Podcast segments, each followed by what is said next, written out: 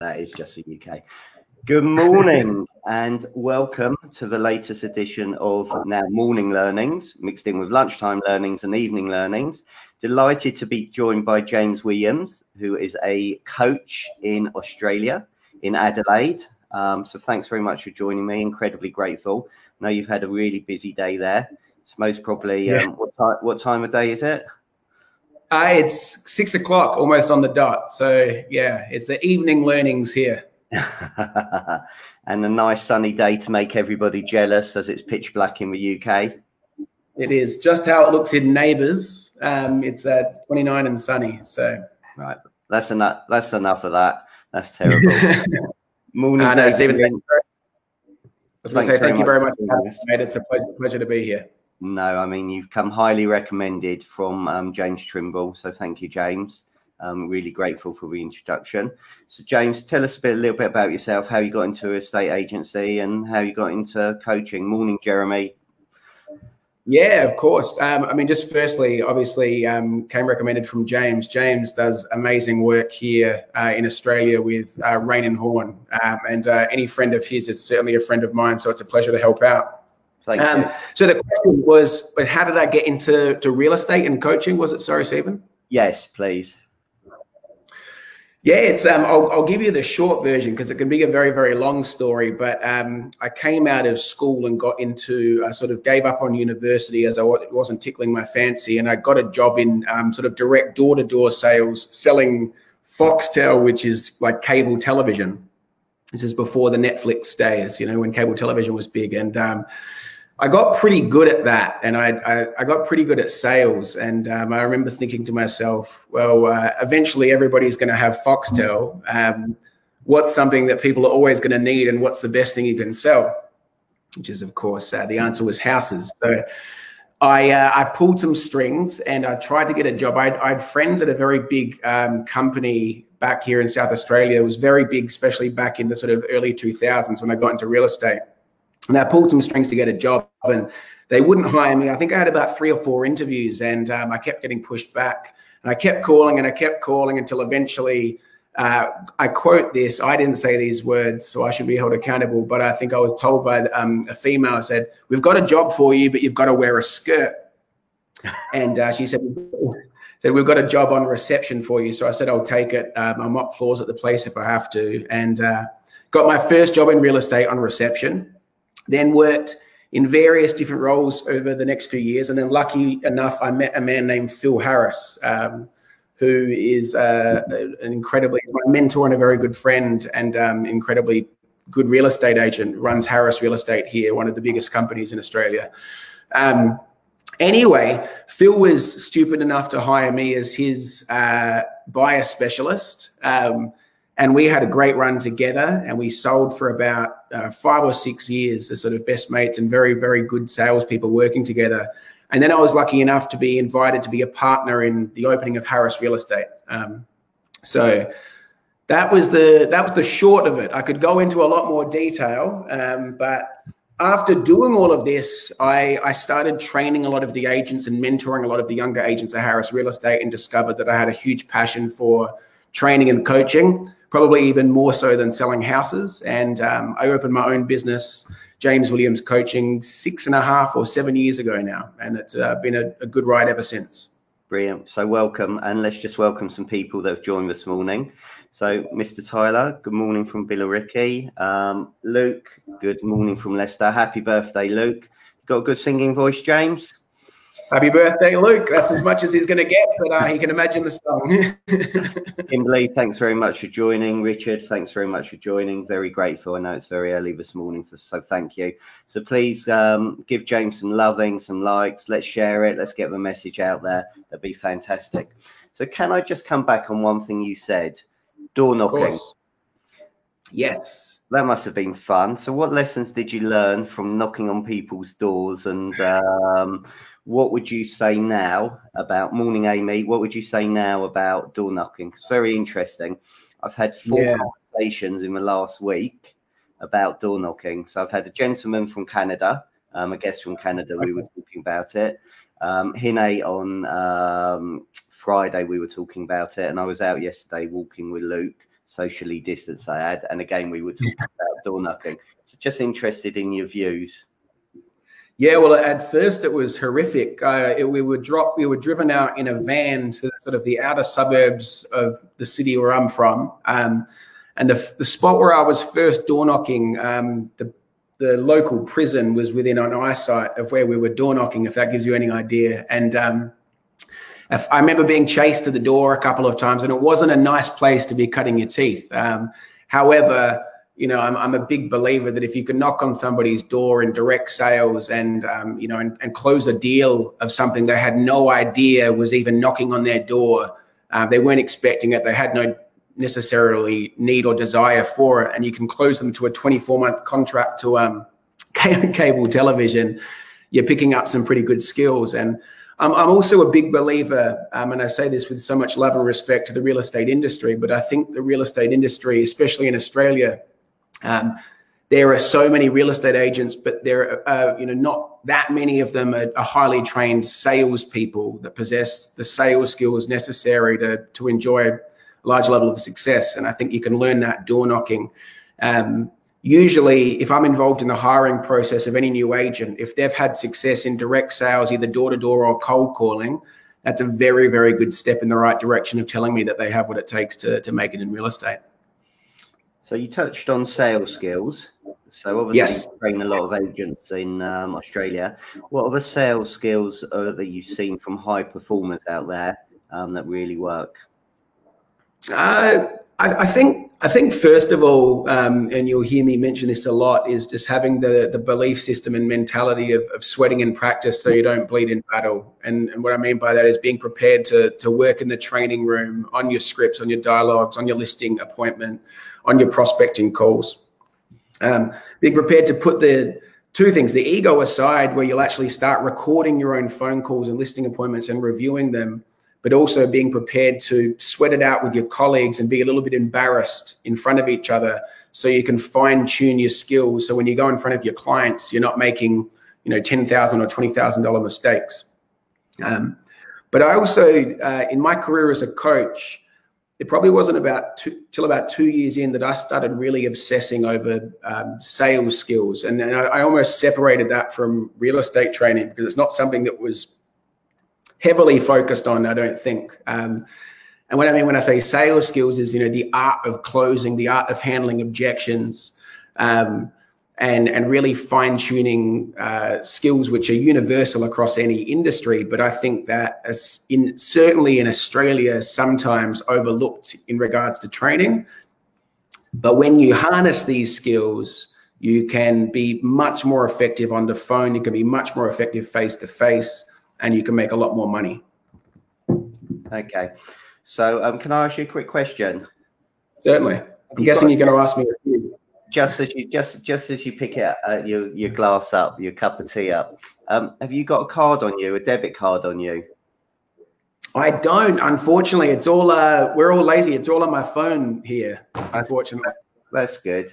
So again, one of the things that I find working when I've been doing training is just to yeah. ask, um, "Have you got a debit card?"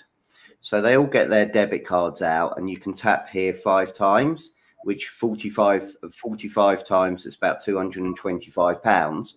And then I say to people, why have you put your debit card out on the table and you're flying it around? And they said, well, because you've asked me. So I said, yeah, me to. That's great. So I said, well, why did you do that? Well, we, we trust you. Well, so I've only been training you for five minutes.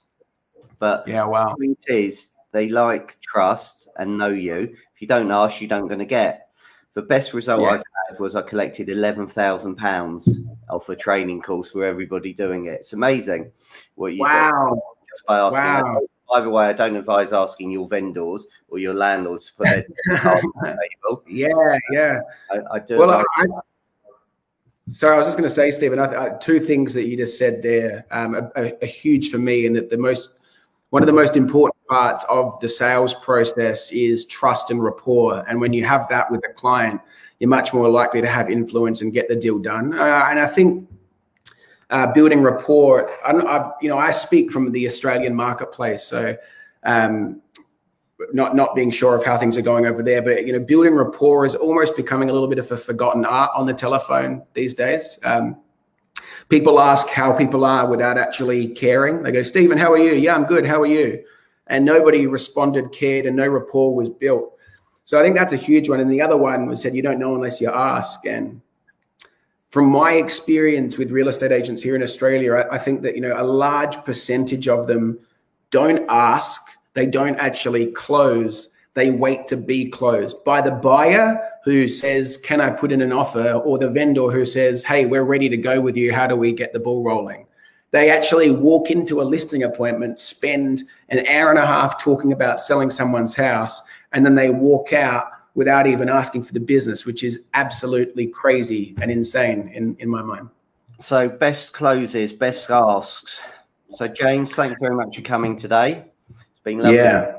I like I like to instruct you today. Morning, Andy Overman. Sorry, please. Sorry, repeat that. So, um, I've, you've just been round to my property. Okay. Yes. You've just, you know, you you've been there an hour and a half. I've listened to yeah. you. Um, yeah. How are you after the yeah. business? What's the lines that work for you? So, so I, I think the most important things is, um, first of all, if you're talking about a listing appointment, it's a I don't call it closing, I call it opening because you're opening a relationship. You're not actually closing a deal, right? But I think you've got to be focused very heavily on satisfying somebody's needs because if you can satisfy someone's needs, they're going to be comfortable going with you. This isn't closing them to a 24 month contract of, um, you know, pay television like I was doing, you know, 20 years ago, whatever it was. Um, this is, you know, being trusted with their biggest asset. So focusing on satisfying their needs. So at the beginning of a listing appointment, I'll build an agenda based on what you tell me your needs are. And at the end of that appointment, I'll go through and I will, like any good story has a beginning, beginning, middle, and an end. I will go through and summarize that um, one by one, making sure that you're comfortable. Once I've done that, um, it's usually what my rules are for closing keep it calm, keep it confident, and keep it casual. So, uh, your your job as an agent is to transfer certainty, um, and any uncertainty that you transfer to a potential client, whether it's a buyer or a vendor, could stop the deal from going ahead. So you're calm. Uh, you keep it confident in your word choice, but you also keep it casual. So you avoid things like signing and paperwork. So to answer your question directly, something along the lines of depending on the scenario, Stephen, when we caught up today, uh, we outlined a few main areas that you wanted to talk about. Uh, the good news is, I think we've ticked them all off, but uh, let's just go through and make sure. So the first thing was price. And I'll go through and summarize everything that we spoke about in that and make sure that I get a does that all make sense now? And you'll say yes, and I'll physically tick it off the agenda. Once I've gone through and I've ticked everything off, depending on the scenario, approaching it with a, you know a three question close, which is uh, Stephen, has, has anything else come up over the last 45 minutes or so, is anything else come up that's on your mind that you're unsure of? Any questions, any concerns whatsoever? Um, now, that question is very sincere because I want to know if there are any objections, because if there are, they're going to stop me from getting the deal. So that that one's sincere. I want to find out the answer to that, and if there is, I'll add it to the list, and we will talk about it, and we will tick it off. If there isn't, though, if I say, "Is anything else come up?" and you say no, I'm saying, cool, are you sure? Which obviously you are. You've just said it. I'm just being polite. Then, um, and then once they say, yeah, we're sure, I'll say, any questions for me as your agent? Uh, which you can probably hear a, a, cheeky little approach there. Any questions for me as your agent? Um, and if they say no to that, it's very much of a process of, okay, well, Stephen, let's get the ball rolling and get this property sold uh, which is avoiding the biggest mistakes of yes or no questions, but it's also keeping it calm, confident, and casual with an assumptive close, which doesn't present them the option of saying no. Okay, brilliant. Thank you. Love all of that. So, can I come back? I do have an objection. Your fees are too high. So, I've got um, the agent down the road. You're at 2%, they're at 1%. They tell yeah. me doing exactly the same thing.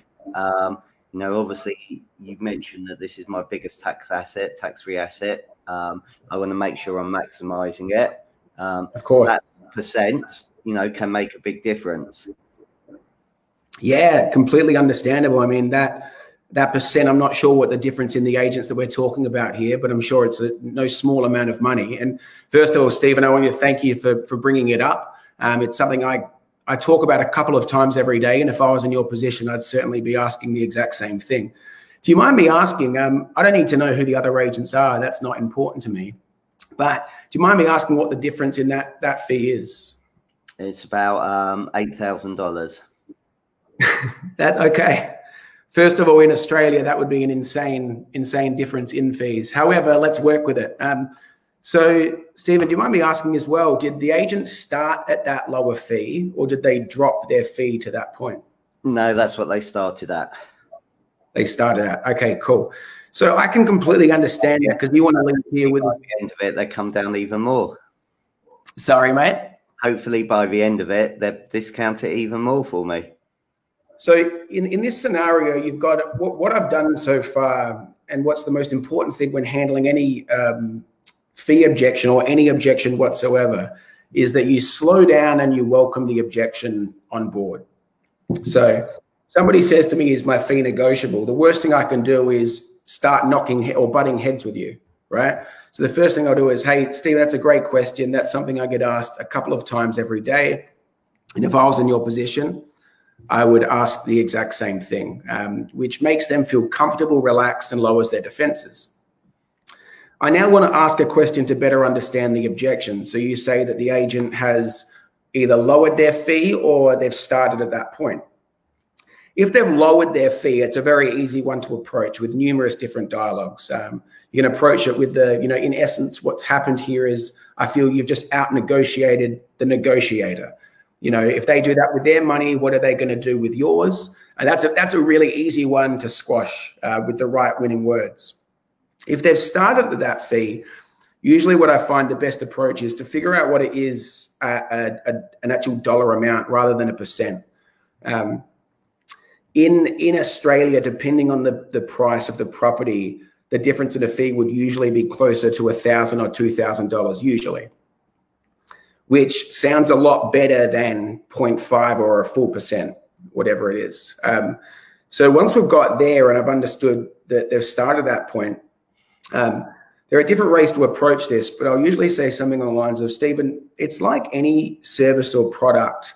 If somebody can't match the level of service and generate the same results, usually their only option is to lower the price point to attract the consumer, which can quite often tempt people to go with the cheaper service. The only problem is 99% of the time, the cheaper service ends up being the most expensive. Um, so uh, let's look at a scenario here. Have you ever driven down one of the main roads where you're from and seen a, a sign to get your car serviced for 79 bucks or whatever the, the, dollar is there, a much cheaper amount than where you currently pay to get your car serviced? Yes. Yep. See it all the time. And for a second, I don't know about you, but I think to myself, hey, that's about $400 cheaper than what I'm currently paying. And for a split second, I think about potentially taking my car in there before very quickly realizing that might be a, a bad idea. What happens when you see that sign? Well, you pay for what you get, don't you? So, um, you know, I've I've tried that one before, and uh, I didn't have a great experience. So, so do you, do you take you you don't take your car in there, right? No, drive to the next one. Because because what we're worried about is that although it looks like it could be saving us three hundred dollars, with the eventual result, whether it's straight away or over the next 12 months, it ends up costing us a lot more than if we actually invested in the better service.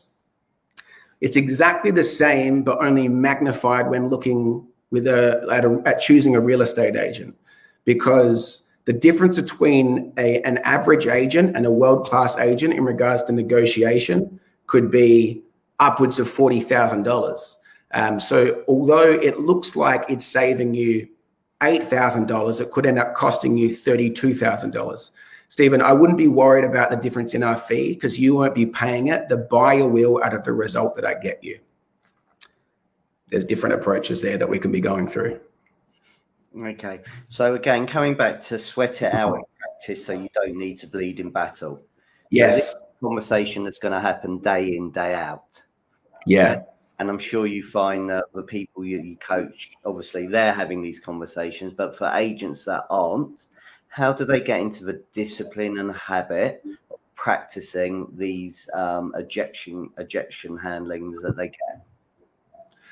Yeah, sure. So, so first of all, they've got to either come up with the winning words or get access to the winning words. And you know, you, you just hit the nail on the head when you said that they're going to get asked these questions time and time again. Real estate is completely predictable. You know, agents will be hearing the same, very similar things in the lounge room over in the UK than they're hearing here. They'll be hearing the same thing 10 years ago and they'll be hearing the same thing in 10 years' time. The other agent will drop their fee. The other agent will have cheaper marketing. We don't want a signboard, et cetera, et cetera. They said the same things when I was selling. They'll be the same, saying the same things in 20 years' time. However, agents are still surprised sitting there at the lounge room table when the vendor says, "Can you negotiate on your fee?" Um, and you ask an agent, you say, if you went into 10 competitive listing appointments this week, how many of them will ask you to drop your fee? Probably nine or 10 of them.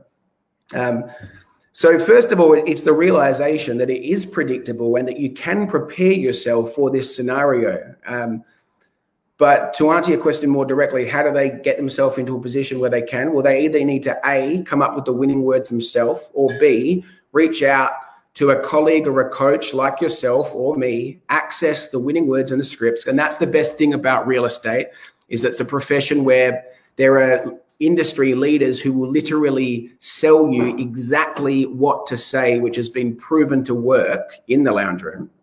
Um, so access the winning words and then realize that if it's not scheduled, it doesn't exist. Schedule in time at least two or three times a week where you're prepared to role play this with a colleague, um, realizing that practice makes perfect, realize that you will sweat it out, realize that you will feel embarrassed, but I'd prefer to feel that feeling than to lose the listing in the lounge room.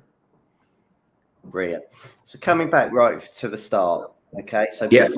even gone to the listing, um, yeah. What stuff are you doing to educate that vendor that they should use you?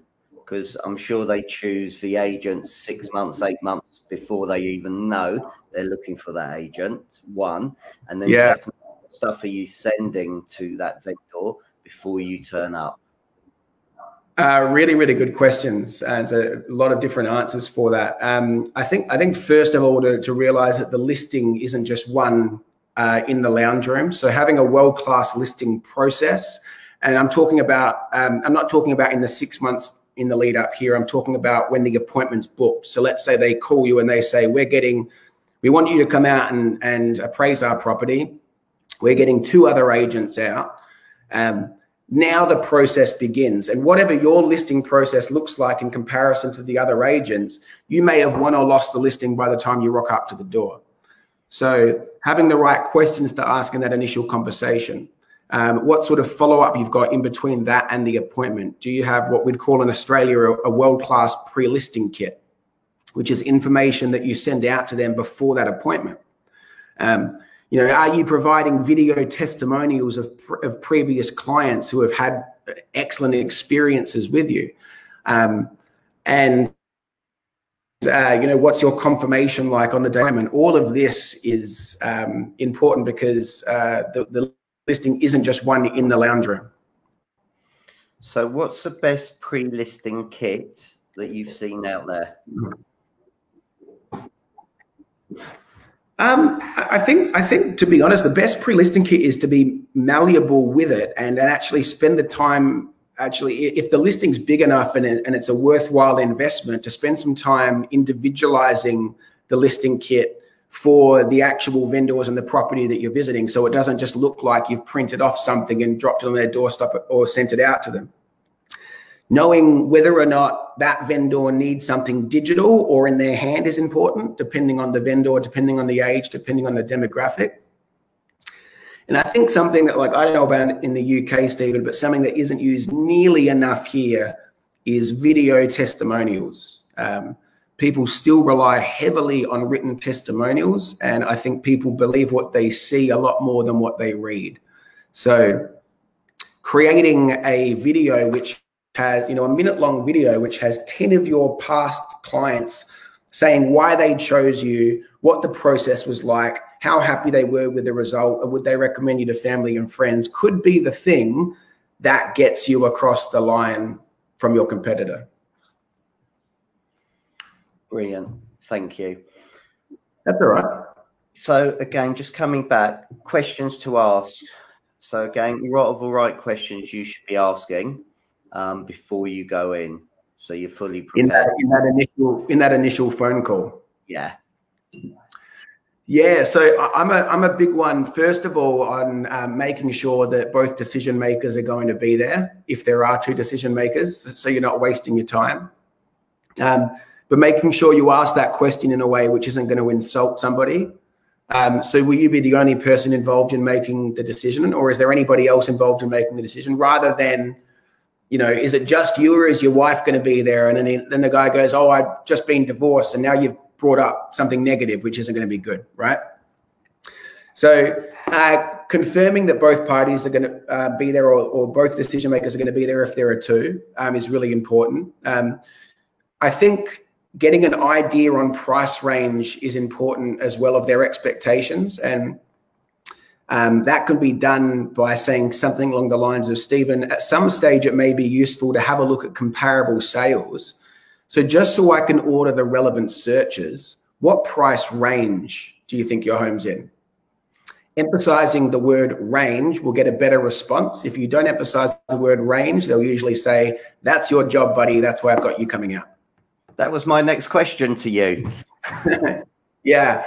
So if, if you do, I'm, I'm a huge believer in mastering the art of communication and, um, and having a huge importance on tonality and physiology.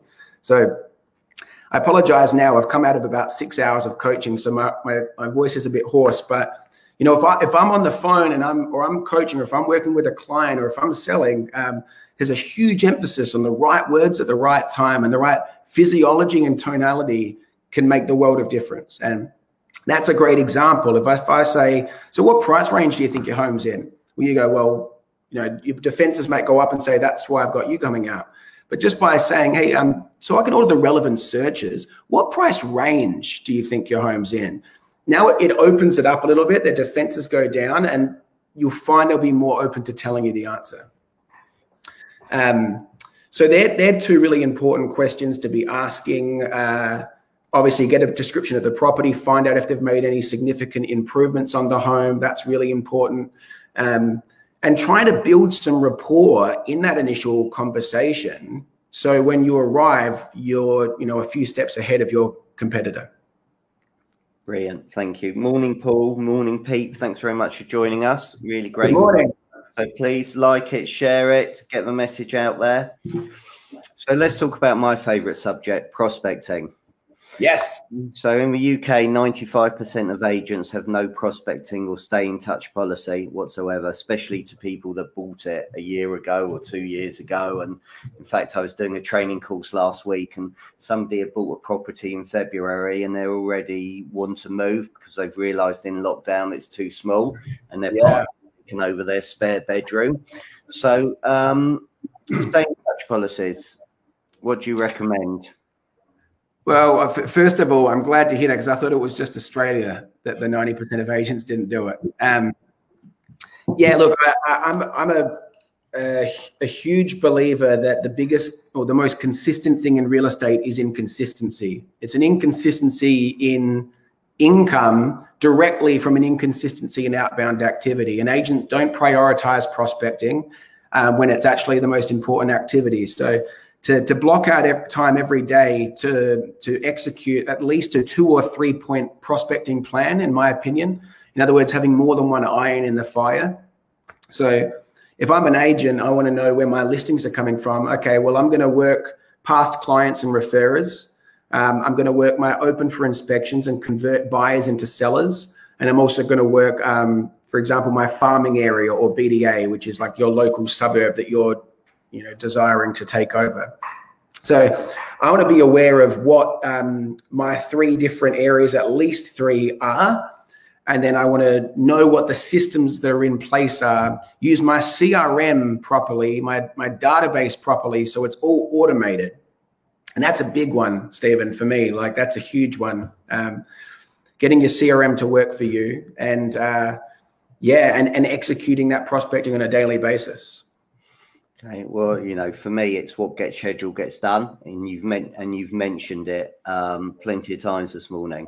It is scheduling it in your diary. It is making it part of a process.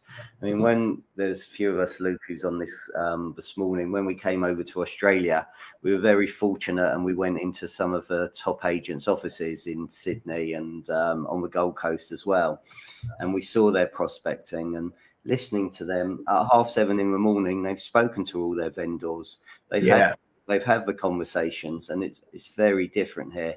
You know, when I tell that to people on the training courses, what do you mean they've done all their prospecting calls before half seven, or they're 10, yeah. 10 you know, whatever it is. But for me, mm. just make excuses. You know, they say, oh, "I'll do it later in the day," and then something happens, and they don't do it. Um, mm going to have a big impact in what's going to happen to their business in the next 90 days if they're not doing it today. But that's that's the problem, isn't it? It doesn't hurt them today; it hurts them in 90 days, um, and that's why they can, you know, excuse themselves from the activity. Uh, I think that's one of the biggest issues. If it, if it hurt them tomorrow, maybe they would uh, have more impact. But you know, if you study uh, the success of the the leading agents across the world, you will find that the majority of them consistently prospect they prioritize it. They block out time every single morning to execute the activity. So there's uh, there's first of all that making sure that you're consistently prospecting, and then from a coaching perspective, once I've got an agent doing that, and there's so many areas involved in that because most of it comes back to issues with self discipline, and I'll work on building morning routines with agents that build the self discipline to execute the prospecting early. Uh, but then once we've got them prospecting, now it's about diving into that. And this is what I was saying before when I got passionate about the sales skills is actually let's have a look at the quality of these phone calls. What's being said in these phone calls? Because I could put an agent that doesn't have the right scripts on the phone to someone who does and knows them unconsciously, you know, they're unconsciously competent with it. Um, and they're going to book seven appointments out of 10 calls, and this person's going to book none. So there's both both aspects are incredibly important. Okay, so what should I be saying when I'm making those calls? I appreciate there'd be different conversations you're having. Yeah. From you, what do you you know from a person who's booking seven or eight or nine out of ten compared to the zero? What are they saying, please? I, am I think there's a formula. This sounds a bit silly because there are so many different phone calls, but I, have tried to work on building a formula for the, the perfect phone call. As crazy as that sounds, right? Um, I believe I believe the first thing that needs to happen is um, preparation. So preparing for the call, and that's going into the phone call with a purpose and and doing some research. So you're going in there with some market knowledge that you can tell them, or you've read the notes in the CRM, so you know the, where the relationships are. Anyway, preparation is the first thing. Then to consciously think, what's the purpose and the outcome of this call? So why am I going into the call, and what do I want to get out of the call? I mean, approaching any situation in life, asking those two questions, you'll be more efficient. Then it's having a look at the belief structure because most agents will sell themselves out of something before they go into it. Um, and their self talk talks them out of making the call. Anyway, let's answer the question for you or I'll, or I'll ramble on. Um, I, I, believe the, uh, the formula, loose formula for the ideal phone call goes rapport, market knowledge or reason for the call, and then personal value. So calling, for example, a past client to call and say, Stephen, it's James Williams from you know JW Real Estate. How are you? And and really caring about how you are and spending some time building some rapport, connecting. Hopefully, my notes tell me about the soccer team that you support or whatever it is, and we connect and we have a laugh, and now the relationship's up here. Then, before it gets awkward, saying, Hey, Stephen, the reason for the call is we were just doing a look, uh, a flyover report over whatever your suburb's name is. And I've got some great news. You guys have recorded 3.6% capital growth for the last six months. So there's, there's now a reason for the call rather than, hey, Steve, we just wanted to call to touch base and see if you had any real estate plans, which is a pestering phone call. Um, Brilliant. And actually, you just reminded me of something. So, Rightmove, which is the equivalent of yourrealestate.com, put out a um, uh, a publication yesterday that prices are going to rise by four percent overall next year. So again, that's a great reason to have a conversation with people today um, to tell them that, um, and it's a way of staying in contact. look, I'm very conscious of time, so I've got uh, one final question, which for most probably up being the final question anyway. Um, so Phil Harris, yes, um, I've heard loads of amazing things about. Okay? Yes, whether he's been on with Tom Panos, John McGrath, Eric, stuff like mm. that. So one of the best agents that I've heard about come across in um, in Australia. Yeah. What you, what did you learn from him working with him? You know, what are the qualities that he's got to be an exceptional agent um, and a great leader? As an incredibly difficult question to answer, and the reason being is because uh, there are so many. Like this guy is um, uh, you know, I have no affiliation with any agencies. I work with so many different companies, and I mean this on a personal level. That guy is the Michael Jordan of real estate. I've never seen somebody so committed to excellence. Um, you know, before I was allowed to have a job with him, he sent me across to the Complete Salesperson's course, which is a Lee Woodward program, um, and made me learn about 10 scripts before my first day. Um, his his level of self discipline and his commitment to you know sweating in practice so you don't bleed in battle and his commitment to being the absolute best he can be i haven't seen matched by another human being in or outside of real estate um, and is certainly a large reason uh, not just for the for the actual steps that you know i managed to go on with him but his inspiration of that is a large reason of who I am, who I am personally and professionally today. So um, it's a tough one to give you the answer to, but uh, he is committed to being absolutely excellent in all facets of his life, whether it's as a father, as a real estate agent, his physical fitness, as a mentor and a leader. And he's prepared to sacrifice all human personal enjoyment to do, to do so. Not quite, but it, it seems close to it with him, man. He's, he's, he's not human, I don't think. So, how does he do that? You know, what lessons has he got into? So, how does he self develop, improve himself, and, and go from there? Because for me, success leads clues. Yeah, definitely. Well, the biggest one that, that ended up changing my life, even though I didn't implement it for a few years afterwards, is that I used to arrive at the office, and this is 15 years ago now and this guy's energy was up here at seven o'clock in the morning.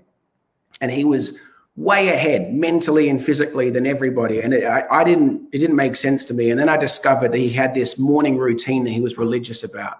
He'd already run six kilometers, listened to a John McGrath tape, read a book written in his journal before he'd even had his first conversation.